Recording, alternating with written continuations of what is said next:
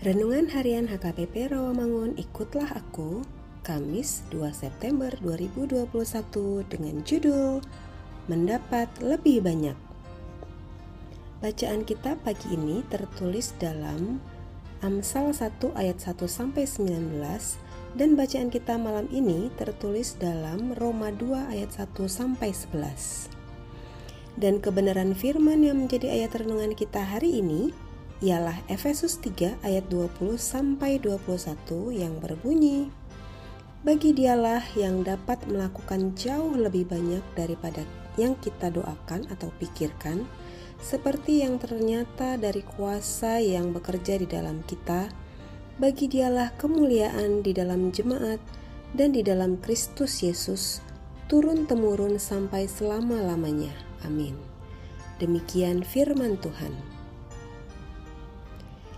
Hizkia atau Ezekias dalam bahasa Latin yang berarti Yahweh adalah kekuatanku adalah seorang raja dari kerajaan Yahudi yang hidup dari tahun 739 sampai 687 sebelum Masehi.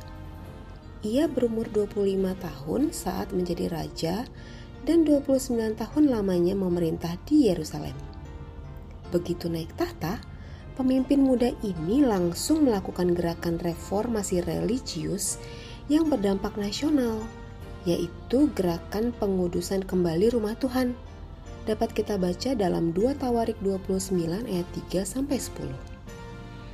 Pada suatu ketika, Hizkia jatuh sakit dan hampir mati.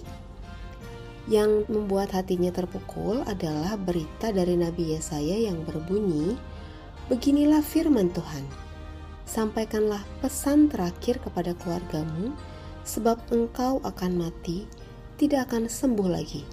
Dapat kita baca dalam 2 Raja-Raja 20 ayat 1 sampai 2. Dalam keterpukulannya, Hizkia tetap berpengharapan kepada Tuhan. Dia memalingkan mukanya ke arah dinding dan berdoa kepada Tuhan. Dalam doanya, dia menangis dan meminta untuk Tuhan mengingat dia dan apa yang dilakukannya selama ini adalah yang baik di mata Tuhan. Tuhan mendengarkan doanya dan Hizkia bukan hanya diingat Tuhan, tetapi Tuhan memberinya kesembuhan bahkan bertambah umurnya 15 tahun lagi. Dia mendapat lebih dari apa yang dia doa dan pikirkan. Apa yang terjadi pada Hizkia juga bisa terjadi dalam kehidupan kita. Rasul Paulus berdoa agar kita yang adalah murid Kristus bisa mengalami bagaimana panjang, tinggi, dan dalamnya kasih Kristus itu.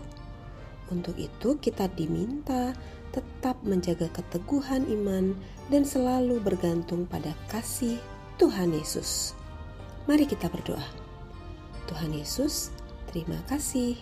Engkau sungguh baik. Pengorbananmu di kayu salib untuk menebus dosa. Amin.